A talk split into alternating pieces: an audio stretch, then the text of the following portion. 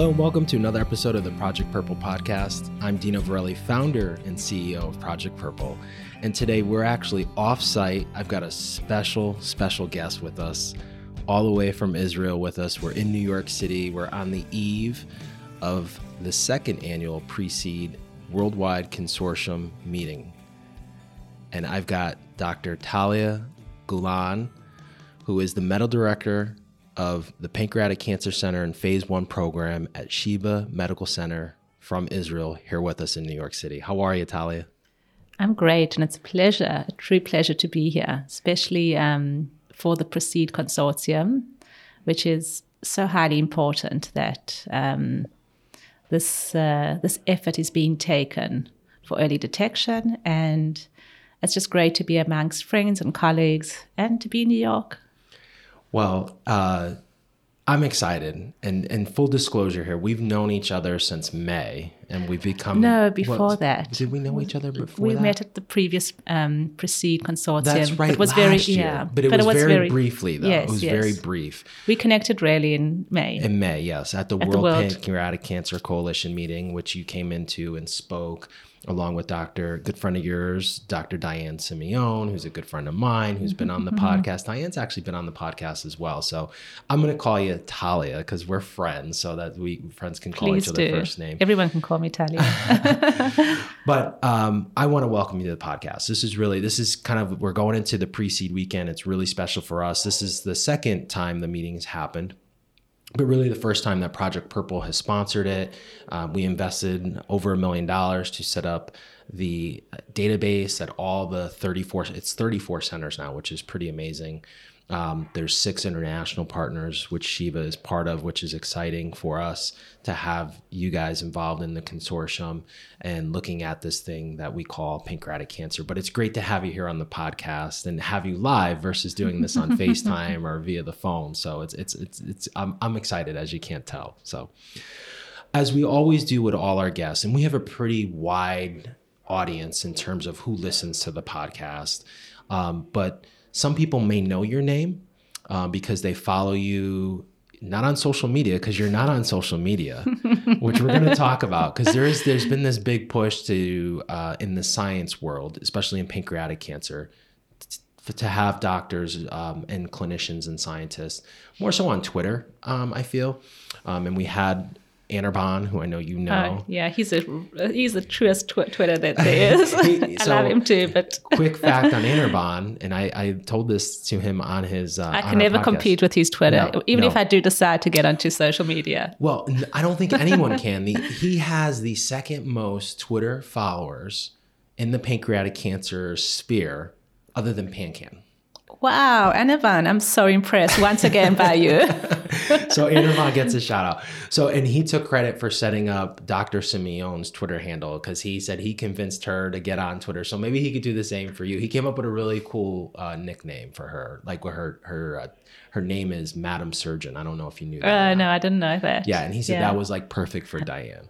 So. um we have a vast audience. Um, so some people may know you from the medical community um, and what you've done in the pancreatic cancer space. But as we do, which is customary for all our guests, is we allow you the opportunity to share as much of your background, what you're doing now. You can go into your personal life, where you're from, and then we go from there. So, as I always tell our guests, uh, you can go as far or as deep or as high surface as you want, and then we'll go from there. So um, I'm a medical oncologist from Sheba Medical Center in Israel, as Dino said. Um, and I've dedicated my professional life to treating specifically pancreatic cancer.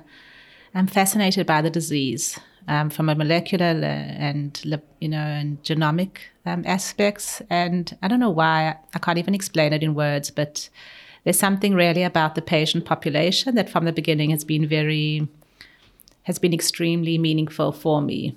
I, I, can't explain why, but it's it's always been important for me to treat pancreatic cancer patients. Maybe because other people um, vie away from the field because it's a really tough field. I've always felt very comfortable to be there for the patients, and it just seems to grow over the years and not diminish that feeling. So I'm a pancreatic cancer specialist from. It's a choice which is different for a lot of our patients and their families that wouldn't want to be here. But I actually choose to be here every day, several times a day, and it's not changing. Um, I also have a, a, research lab, translational research lab. I believe um, I've always had a fascinating interest in drug development, and as part of a drug development, uh, I've always wanted to be thoughtful about how can I could perhaps impact on the development of drugs, even in the early stages. So we have a translational lab where we have, um, with the participation of patients, we have um, established models that kind of mimic the patients over the course of their disease, and really trying to to ask questions and things that I see in the clinic in my patients. You know, I try and bring back to the lab, and we discuss it with the with the team, and try and see how we can use these signs and symptoms um, also to bring in the drug development and hopefully help the patients and bring in more drugs to the field. So that's kind of how my everyday is. I'm kind of busy, as you can imagine. A little. I've so, also, um, you said I can say something personal. You can say whatever you like. it's public, though. so I've also been blessed with a very, very supportive husband and four beautiful children. Um, and very, yeah, I have a very full life, but a very blessed life. And you're originally from Israel or South Africa? South, yeah, South Africa. Yeah. Correct? So my yeah my accent is very distinct, and it's a very South African accent. I was born. It's very in... soothing, though. Oh, okay, I'm I happy. Could... Just don't fall asleep. I'm a bit jet lagged, even though I'm quite good today. Um, I was born in South Africa in Pretoria, and um, in, in, my teenage years, we moved to Israel. Um, it's a fascinating country. I'm, I'm very I'm very grateful to live there. Um, we have challenges, but um, there's a lot of innovation going on. There's a lot of interesting opportunities, and um, also the institution I work at, Sheba, is a very robust and well recognized institution. So I also have the infrastructure and the platform to you know to try and do some of the things that we spoke about even off before record, the off record. yeah, we, we, we, won't talk about those, but pr- prior to hitting the record button. Here. Yeah. So, yeah. So it's kind of my story. I want to just back up a little bit, and this is a question that I ask pretty much nine ninety nine percent of the clinicians that I've talked to, whether it's been on the podcast or I've met personally. You mentioned pancreatic cancer. Mm-hmm. Now, were you personally impacted by the disease? Um, no, uh, no, and yes. Like I can't not. You didn't have anyone in your family. No, not, not my not my immediate family. I'm so impacted by the patients that I can't answer no to that question. Well, of course, yeah. I know it's it's a, it's a loaded question. yeah. But what was about if we go back to like schooling because as yeah. you, as people know, like you go into medical school and, and not everyone knows, right? Some people go into you know the medical field saying hey like i want to be an obgyn mm-hmm. or i want to be an oncologist and i want to specialize in lymphoma leukemia. Did you have that mindset going into medical school? Like hey i wanted to do pancreatic cancer or what was that catalyst along the way? Yeah. So i've thought a lot back about that at, at that question because people are sometimes really surprised my kind of at a young stage of my career to make that kind of commitment. Um, my parents are both physicians. They're truly amazing people, and that you know I was really brought up in a house that um, gave a lot of um, that had a, gave a lot of emphasis on education, on striving for knowledge, on answering questions, just being hungry for knowledge, um, and you know, kind of also giving the opportunity to to try and and reach and and and capture that kind of knowledge. But another thing that also I think my parents, both being physicians, gave us a very balanced look about life and death, and you know what we're empowered for and what we're not empowered for. And I think it just gave me like a very balanced look. So when I came to oncology, I wasn't scared to go to be an oncologist because I just had this very balanced look about things. And then in oncology, like I wasn't scared to kind of take one of the harder you know, clinical fortes, I would say. So I think it just like where I come from has been very impactful on my decision as well. So did you know when you did because you do rounds, right? Like you go through the different diseases. Mm-hmm. Yeah, yeah, yeah. So did you know like right away, like when you did your GI rotation, like, hey, this is where I was meant to be? Yeah, I kind of there was a, there was that was I saying that point of like I just I think that maybe a lot of other people didn't want to be in that in that like in the area because it's a really it's we have really challenging To say the least. ongoing discussions with our patients with the majority of them. And you know mortality is also you know very high and that's an ongoing thing as well. And you have to have a certain personality to want to be there. And i recognized that i had the personality and and it was very easy for me from that moment kind of just fell into place That's pretty powerful though. Because I don't know how many people that I've asked the question have answered that question that way because you usually get the response that they like the challenge. Mm-hmm. You know, and sometimes, okay, everyone likes to do something challenging, right? But they don't necessarily want to put the work in, right? And I'm not saying that that's a bad answer, right? But to know right away and, and to accept that, that's uh, it's powerful. Yeah, I think that, you know, like when you come from a certain place and you've been, uh, let's say, the house I was brought up in, and I was very aware of my, where my strengths or my weaknesses lay, it was just easier for me to find myself, you know, in that, or kind of direct myself to places that I felt very comfortable in. At a young age, too. Yeah, I, I've been doing this. We, we Well, were not discussing to- birthdays. Not, to age ourselves. Oh, But, I- I'm- it's uh, okay. yeah. I'm no, not- but I don't I, I mean, any anyone who comes in a clinician, I mean, most people, you know, I mean, in, in terms of that track or that path, I mean, they're in their early 20s or, you know, they're at a young age. They don't have the experience, let's say, of someone who's been in the business, any business for 20 years. Mm-hmm. So at a, at a very junior level or at a very early time in very immature career, yeah very immature professional level it was Yeah. very clear to me i think that also helped you know which is a hard, that's a big decision to make because, You know- you can always go back and do something else, but I mean, I don't know. i think that also also because of my way of life like we immigrated to israel so i'd gone through immigration at a teenage years um, and i'd i'd gone to the army as well and when I, I already had like family and kids when i you know started medicine uh, my specialization so I, I kind of there was maybe I was younger, but I think I matured through other processes as well. That was also helpful. It's fascinating. Well, I mean, they, they, you know, there's a thing, things happen for a reason. You know, some people think they just happen. Um, but sometimes things in life just, they kind of fall in line and how they should. I want to talk about um, the differences because being over the, the, the pond, as they say, you know, if you're overseas in treatment and, and you're Maybe you overseas, that's right. Well, the, the, the difference, the being overseas to each other. correct to each other and you have so you have different systems right Mm-hmm. there's different healthcare systems and you've traveled the world talking about what you guys are doing in israel you've been over here in the us a ton over the last couple years at least since i've known you. You know we were talking before we started recording about you know the various conferences. But there is a different system in terms of regulation and what can be done. And we were talking a little bit about technology about advances in israel that we don't have here in the united states. So i just want to talk for a little bit about the differences in the medical systems pro and maybe con and how you see with treating this disease?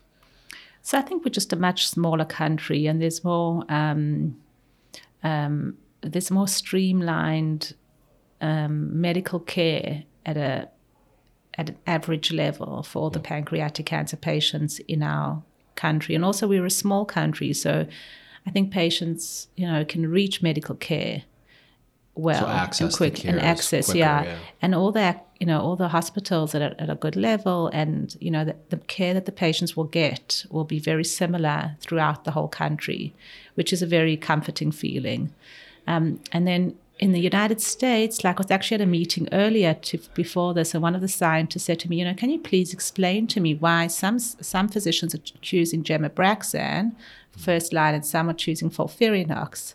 So the only answer I could say to him was that I don't know. We just know that there's a difference between the private clinics and the academic clinics, you know. But so we So do don't think have that as much. I just think this, the system has built very differently to a lot of the European systems as well. You know, I think the um, I can't speak for all the European systems, but in some of the countries as well, there's just like a homogeneity of of the medicine. Not necessarily a higher level than you're getting in the States. It may be even a lower level, but it's more homogeneous. Because it's smaller and it's more manageable, you think? No, I just think the way, you know, like that the government has, because you are all through private insurances. Correct. And in Israel, for example, we're not. We have uh, three or four major um, medical um, services that they actually cover, and there's unity in a lot of the things that those services offer. A patient can still have private insurance, but it will be on top of a level. The level, yeah. The... And another, and some of the other countries also in the world work on that. And America is just a very different. It's a very. Complex... I'm still confused by the American system, so I definitely yeah. can't. I'm not well, the expert to. to... I'm not an insurance expert, but I know you know going through my dad's care as an example, and this was going back almost 10 years ago, um, you know, he had his primary insurance and then he had secondary insurance and then he had Medicaid, which is government insurance, right? Mm-hmm. And certain insurance companies would pay for certain things. But I know here in the United States, and I think this is one of the frustrations that a lot of families face is to do specific treatments, they have to do A, B, C before they can do yeah. D, E, F. And, and, and those decisions are made by the insurance panels and not necessarily the, the patient advocate, the patient, or the oncologist. So right? I think in all the countries there is like a linear approach to yeah. treatment and what drugs are available at what stage. However, like I just think that it's more it's it's um, it's more general for the population, say for in Israel, but here it's not, you know. Yeah. And also just like working through the system here just sounds so complicated. I mean, if you don't have, you know, a very um, you know, someone who's good at you know, all these administrative stuffs in the family. Like, it's just, how do you even deal with that? Yeah. And if you don't have, unfortunately, here in the United States, I mean, if you're not insured, you will get cared for at some institution. Um, but where that is, you know, who mm-hmm. knows? Um, not every facility is going to take someone who is uninsured and not going to give them probably quality care um, sadly. And that's one of the things I, you know, the previous, not to bring politics into this, but, you know, the previous administration had, um, you know, tried to work to get some sort of universal healthcare coverage that was affordable. And I think that's the other thing, you know, unfortunately here in the United States that um, it all costs it, all comes at a cost, right? Like mm-hmm. health insurance, where we don't have a universal healthcare policy that's funded, uh, which is we do, which is Medicaid, but mm-hmm. that only covers a certain amount of care, and then you have to have secondary insurance to get D, E, and F, you know, uh, because you'll get A, B, and C, but the rest is at an additional cost. Um, so it's interesting. Do you feel then? I'm going to put you on the spot here, and, and I don't mean to put you on the spot and I, I, know I've heard this from people, not often, but I've heard it in the past, where patients will go overseas to do certain treatments because those treatments are available overseas, not necessarily in Israel, but it could be in Europe or somewhere outside of the uh, the USA, let's say. That that's something that you see often in Israel. Um, no, and I must say, like, I don't think a lot of US, USA patients travel for treatment out of USA, and I don't think actually, I think that a lot of, if I think about at least what I'm exposed to, and also through my colleagues, you know, around the globe, um, I don't think a lot of patients travel because often, like, a phase three um, registration trial will be in like a lot of the countries, like we see is happening.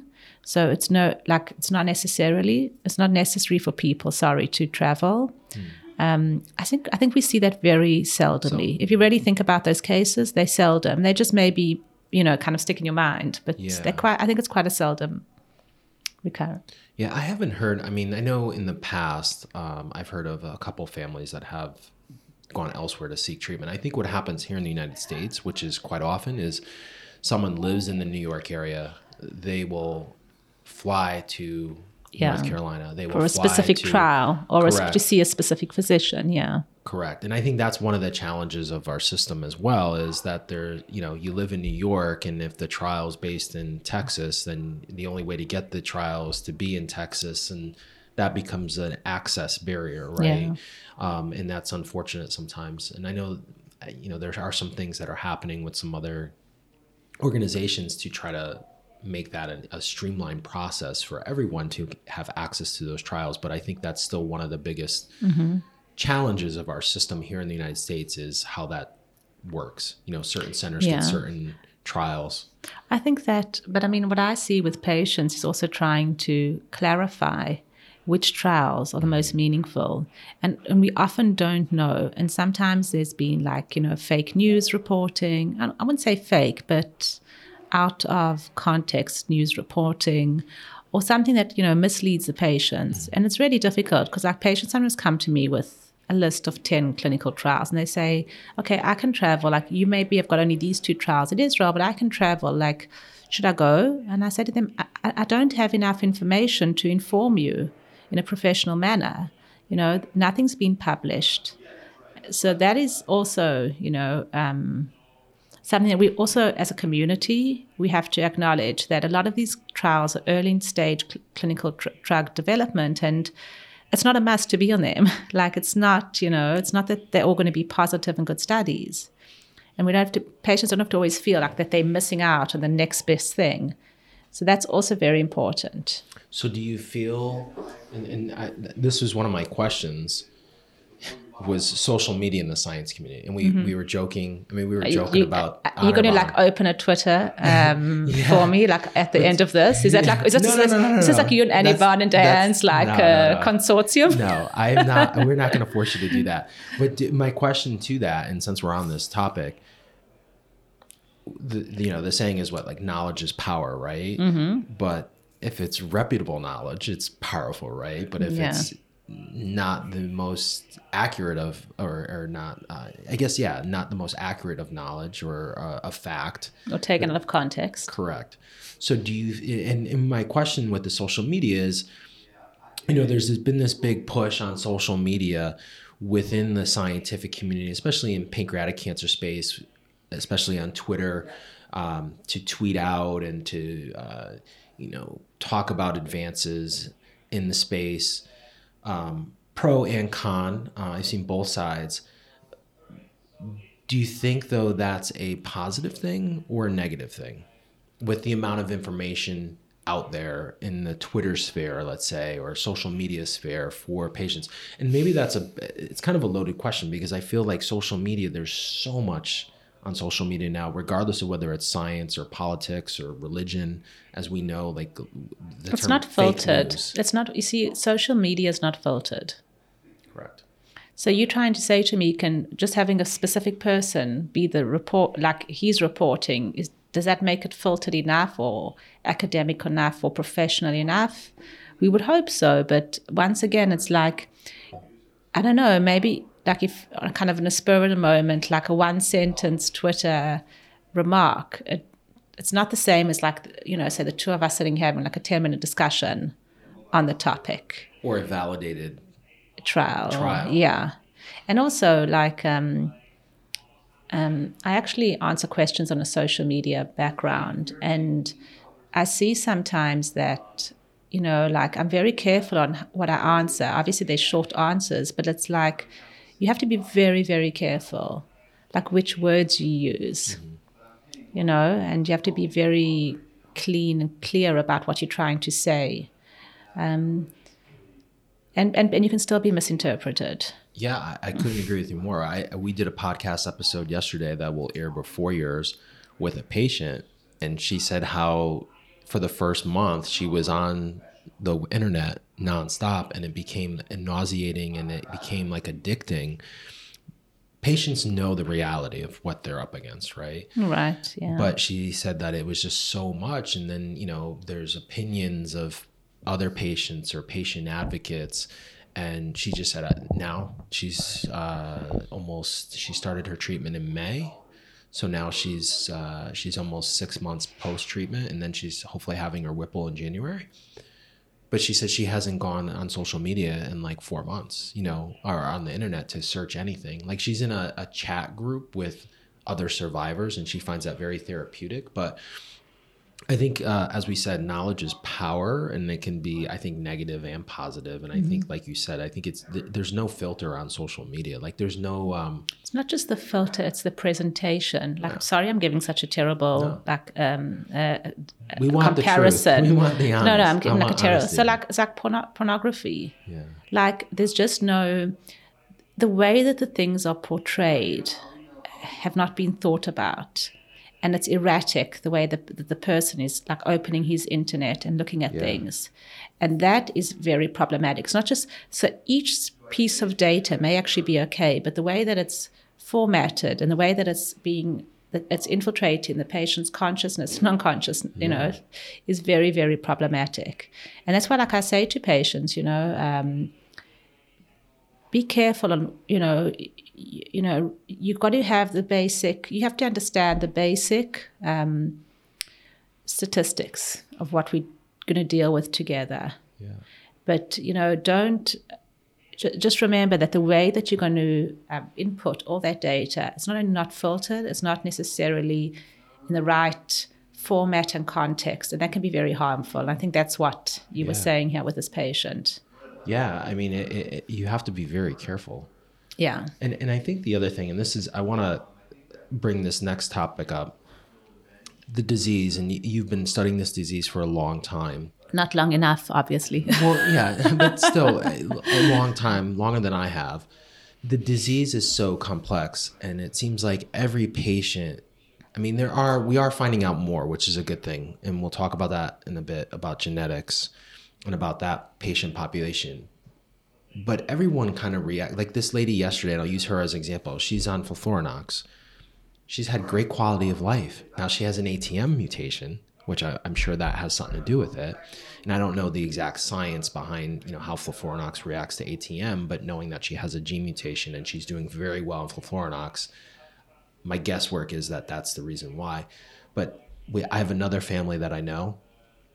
Gentleman's on FOLFIRINOX, and he's battling every treatment, like having awful side effects, neuropathy, nausea, loss of weight. This lady, other than like weakness in her legs and a little bit of hair loss, she's doing really good. And you know, taste, she's got a little bit of you know, uh, she doesn't have that taste sensation anymore, so food just doesn't taste right anymore.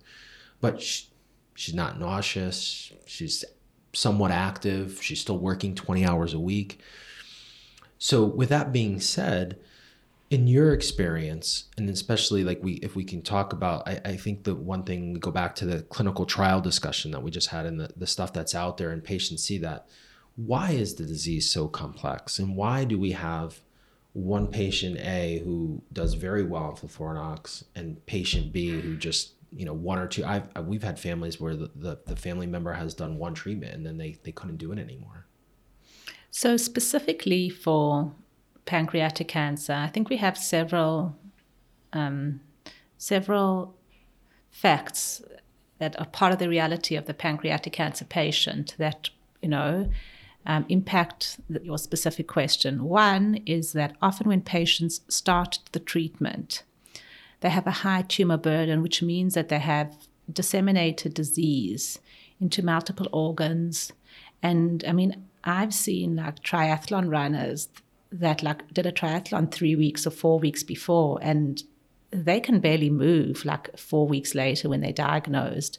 So it's like so how that how that tumor burden and dissemination of the disease impacts the patient's um, quality of life and performance status before he even comes and starts the treatment is a very um, it's often a very strong effect and that's very that's quite common in pancreatic cancer. So you have one a high tumor burden and two that tumor burden and the disease and metabolically what it does to the patient is obvious is, is mostly and very often very significant irrespective sometimes even of the age of the patient. So you mm-hmm. kind of you're starting already at a place that's Pretty low. it's pretty challenging. I don't like to use the word low but you know that's pretty challenging and then our treatments that we have to offer the FOLFIRINOX is a combination of three drugs three chemotherapies an additional drug as well and it's a tough regimen. I mean, we don't often give triplet combinations in solid tumors. It's unusual to give triplets. We normally give doublets.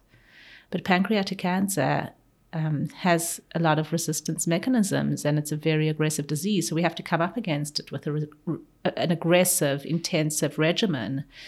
So this is really challenging. You know, like I often, um, and I've had patients that have really you know, I've, I've really tried to learn from them the lessons, the critical lessons of, you know, chemotherapy is good, but use it wisely.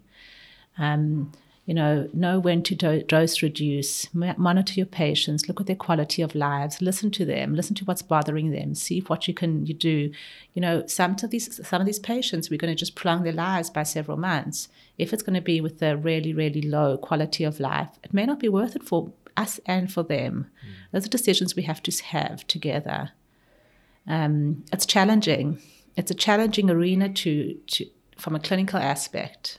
And you know, I think there's the philosophy of our treatments and what we want from our lives and the quality of life. It has to come in quite early in our conversations, so that we can make the right decisions together. Thank you for saying that because I don't think many clinicians, though, think about it that way. I know from my experience, my dad, we our our oncologist, we never had that conversation. So I appreciate you having those conversations with your patients and having that mindset of doing that. And obviously, you know, it's it's hard day to day, you know, and and there may be patients obviously that feel that they're not getting that, or even with me, they're not getting that. You know, it's often. I've also learned that you know, I can say things to patients or I can mean a certain thing in what I'm saying to patients. They can come out with a completely different take on what I've just said. Well, because they're not thinking that way, right? They're not like thinking that way. An- anxiety, you know, um, the reality of the, the, reality, the the anxiety. Um, they just not ap- not always able to absorb at least what I'm trying, the message I'm trying to give, and then there can be like in any miscommunication, anything, yeah. you know, then that you know what happens from the miscommunication obviously can be sometimes detrimental for both sides absolutely i want to you mentioned something about the triathlon and in your professional experience you know you said you had triathlon three weeks prior to you know showing symptoms mm-hmm.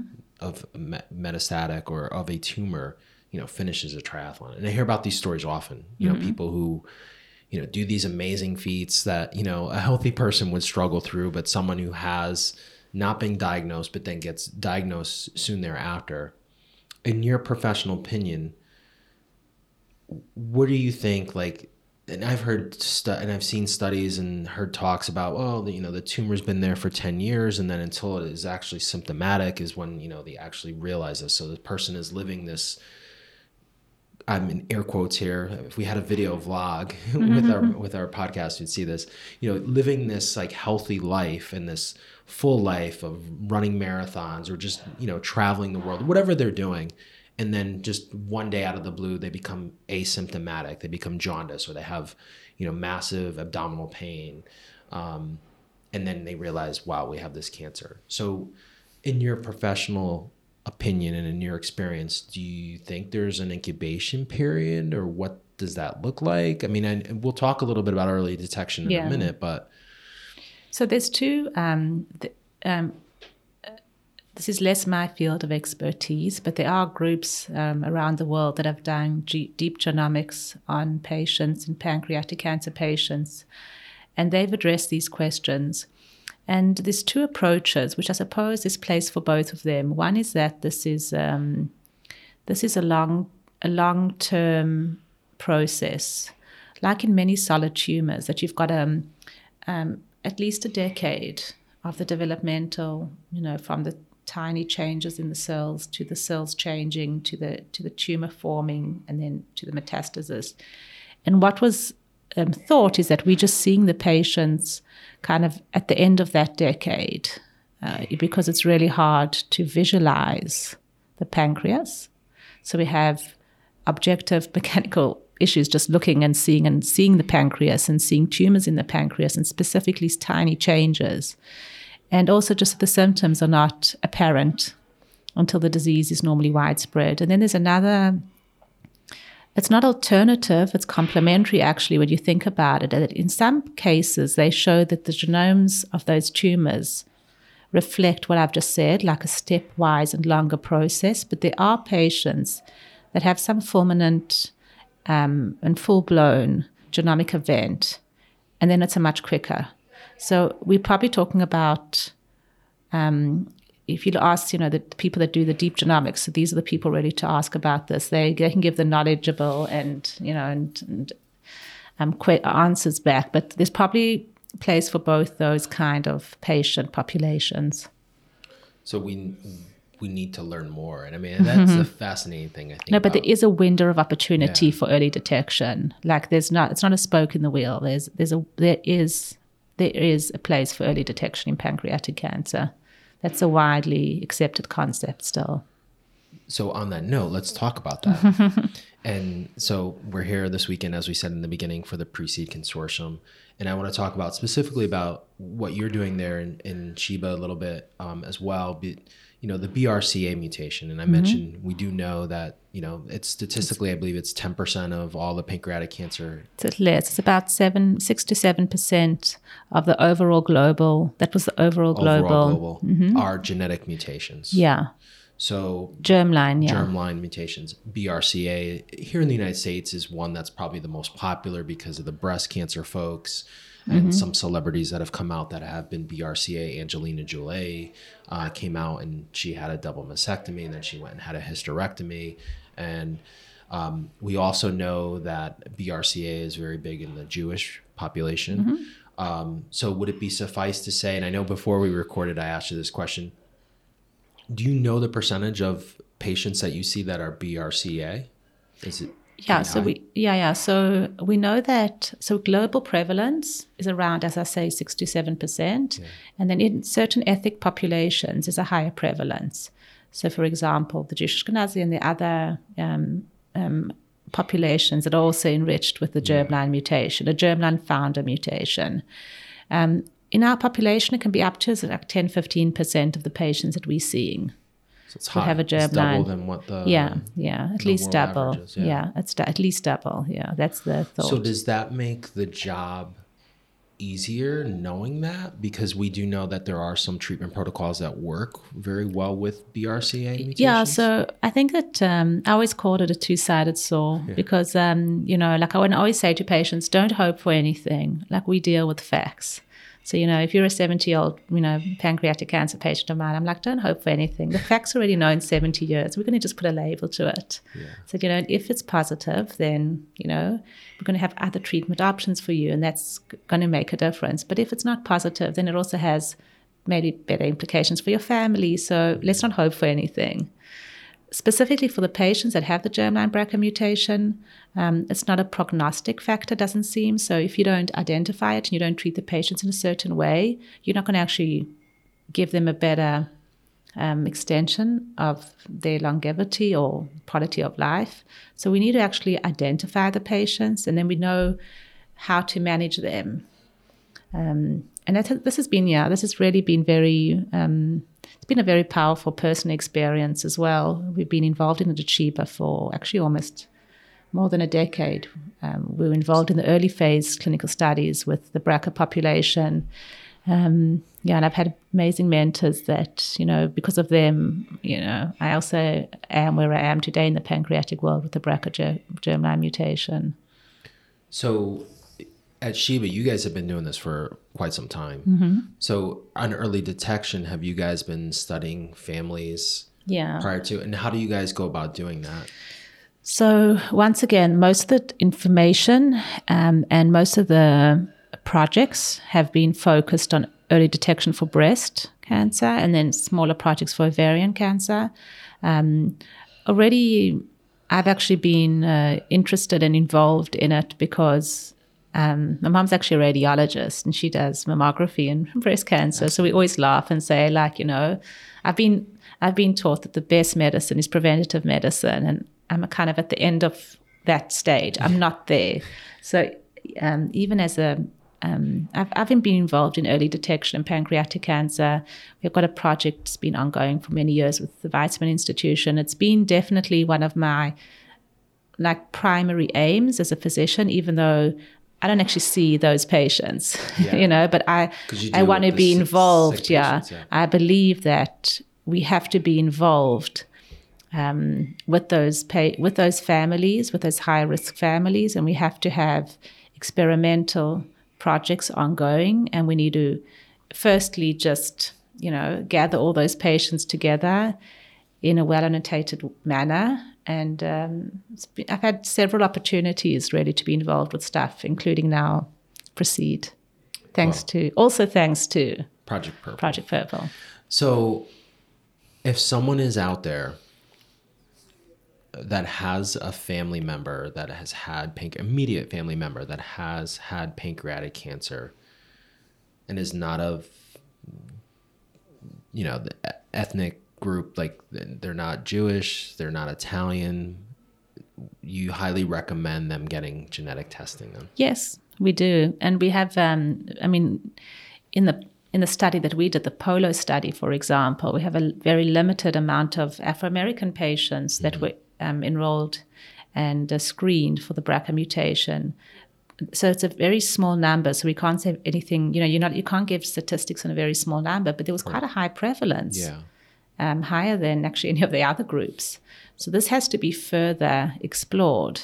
You know, ethnic groups that we're not thinking about, they also have to be, det- you know, they have to be um, screened for the germline BRCA mutation. This is also part of the guidelines already. Yeah. So it's not just my personal opinion. No, no, no. I know now everyone is being screened, Yeah. I think there's still a lot of nihilism. I think within, you know, healthy patients Mm-hmm. clearly that you know have the opportunity to be screened, and I guess I would say I was one of those that I was like, oh, you know, why get genetic testing? Even though I lost my dad and my mom had breast cancer at the time. Um, so I was just like, well, you know, what's there to do about it?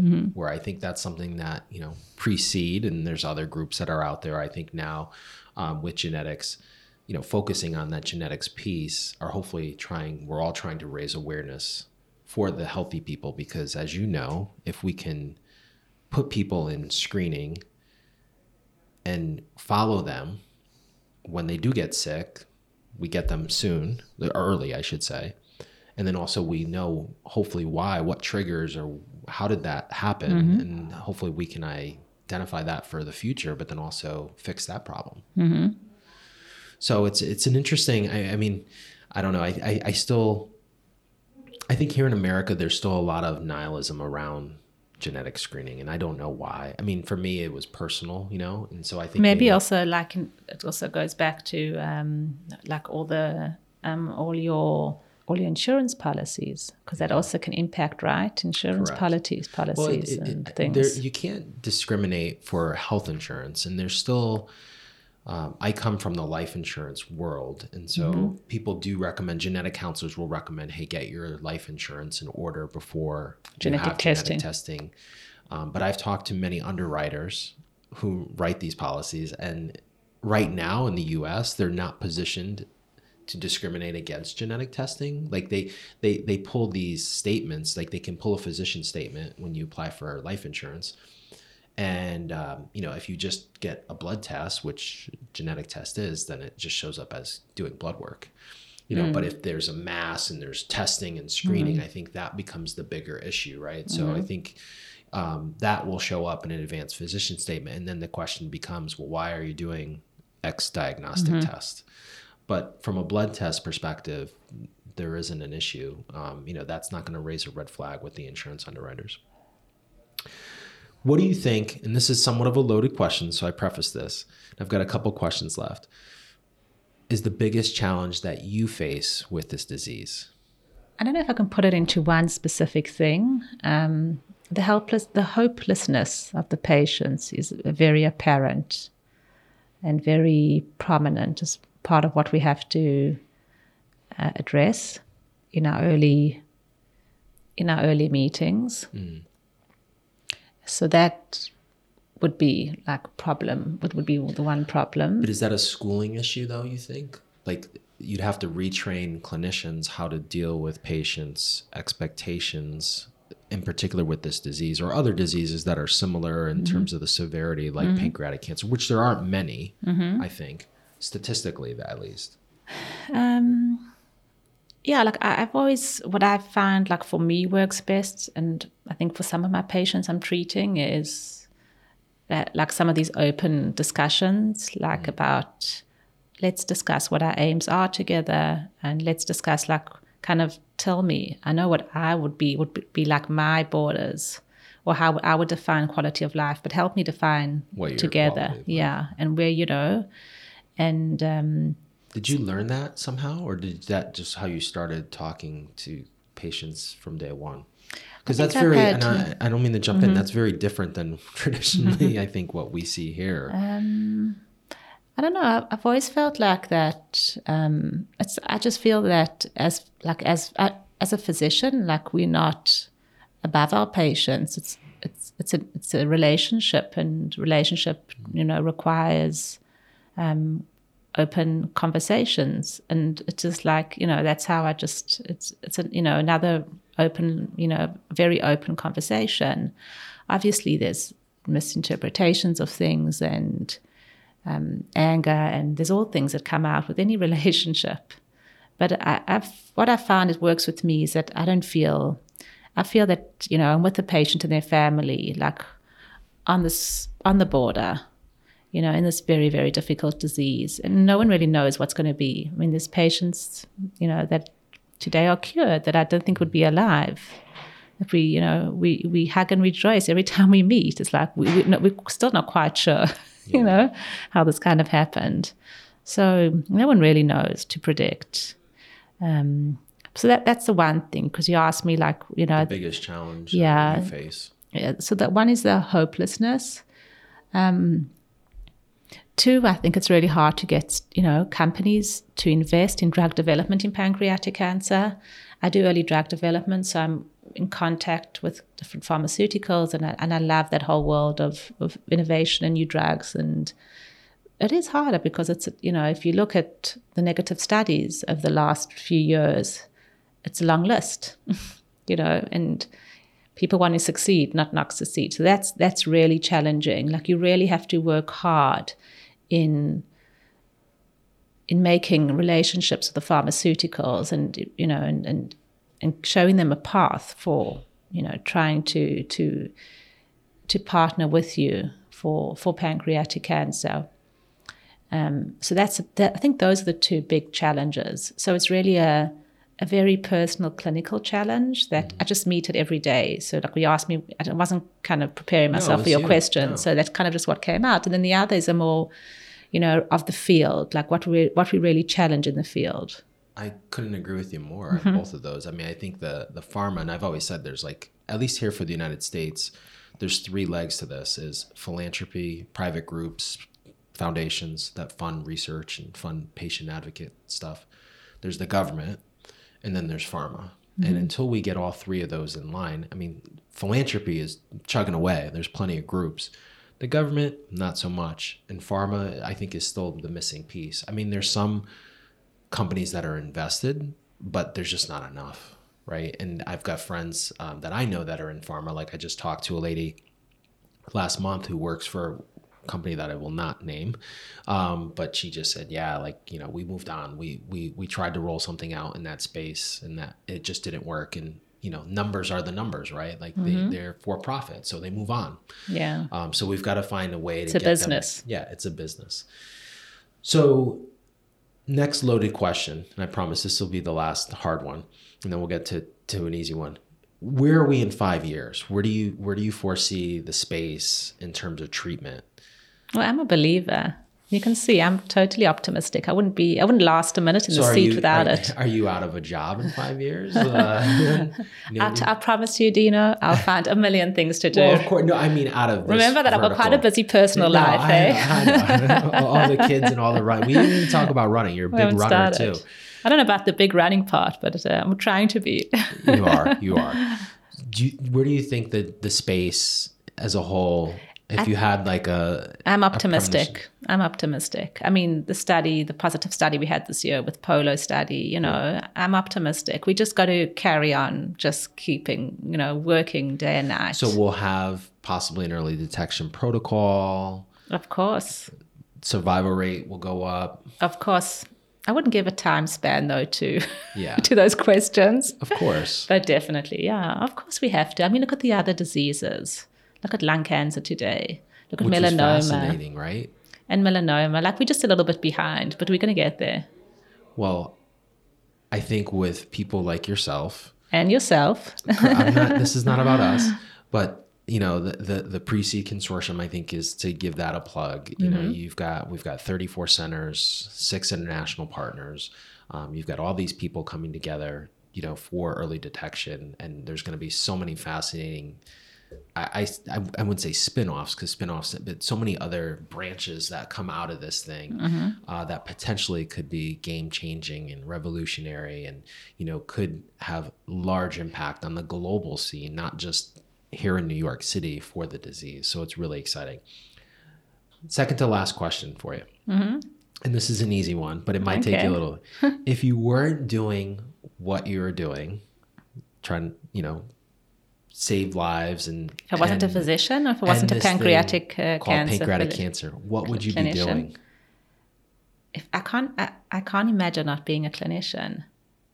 Like, I just cannot imagine not being a clinician. Like, it's so much. Uh, I was actually asked in an interview in Israel, like, uh, and I'm very happy to be in that place. Like, the clinician I am is the mother I am. It's the wife I am. It's just who I who I am. Like, there's no distinct. I'm not in a different role. Like, it's not a role. It's who I am. It's my. It's. It's just my lifestyle. It's who I am. it's powerful It is what it is.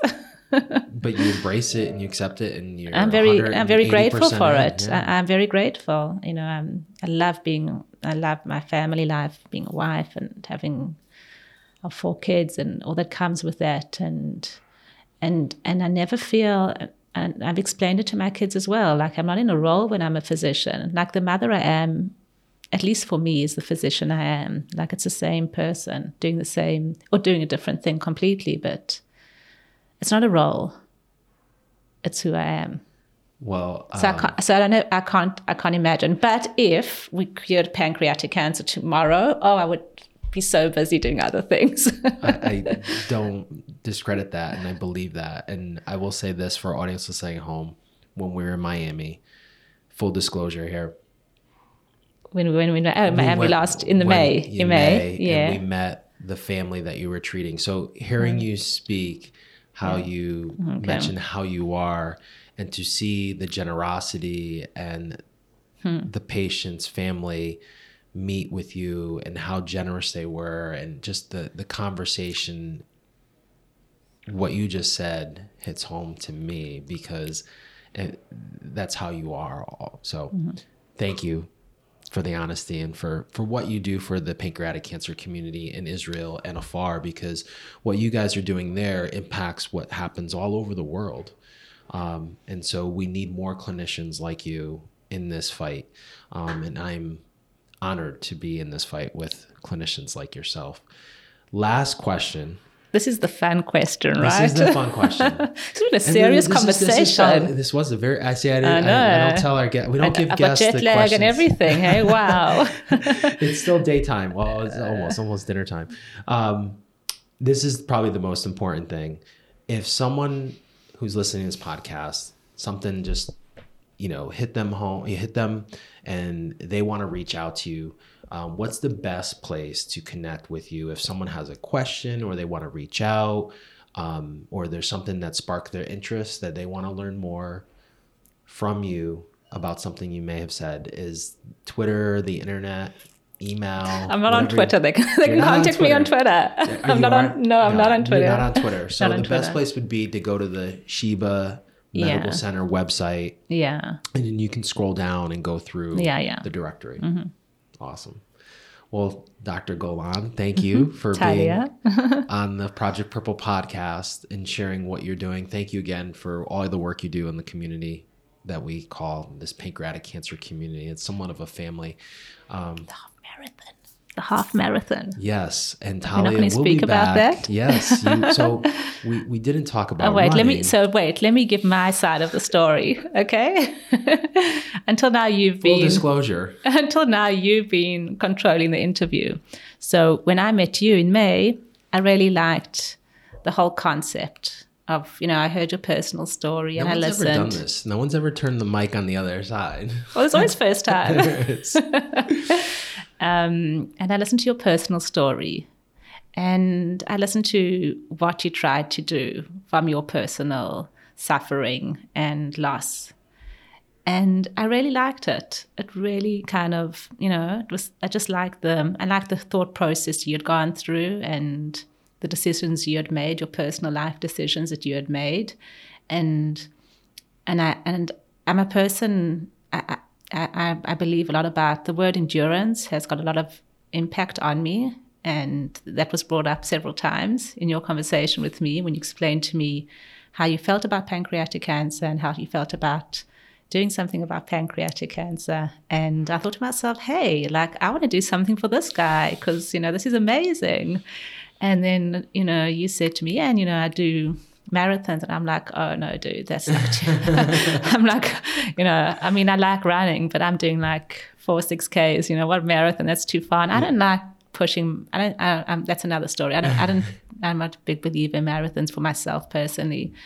So when you said, you know, we've got the half marathon in New York in March. which is my favorite, and it's probably the most iconic half marathon in the country, in the United States, I think, maybe in the world, because you get to go through Times Square and you go over a bridge and you end in historic Central Park. You actually end at the finish line of the full marathon, except going in the opposite direction. So there, there's, I get chills just talking about it. Okay, so I was like, you know what, Dino, I'm going to do that for you. I'm going to run for Project Purple. Like And that would be running. my yeah. And then what was so beautiful was it was like was like planting a seed. So, like I came home and then like this friend, like um, you know, our case manager who's very involved, were like, I'm going to run with you too.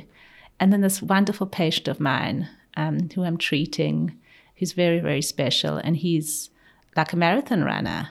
And what I but my conversations with him were like, okay, before we started the full FOLFIRINOX, how much are you running? So he was like, you know, well, two, three weeks ago, before I knew I was diagnosed, this and this is what I was running. So I said to him, well, listen, you know, with the FOLFIRINOX, you're going to be running as well. Like this is not full ITs, so you better just, you know, keep up to your standard. So, you know, I like ask him each time he comes, you know, how much are you running? What are you doing? So he walked into my office. I said to him, oh my gosh, guess what? He says, what? I said, you're going to run the half marathon for me, for Dino and Project Purple. He's like, what? There's no idea. so now we have I think a there's wonderful patient, and I've got some surgeons, and we've got a yeah. We'll have to see about that because she has a school activity, so we're still in debate about it.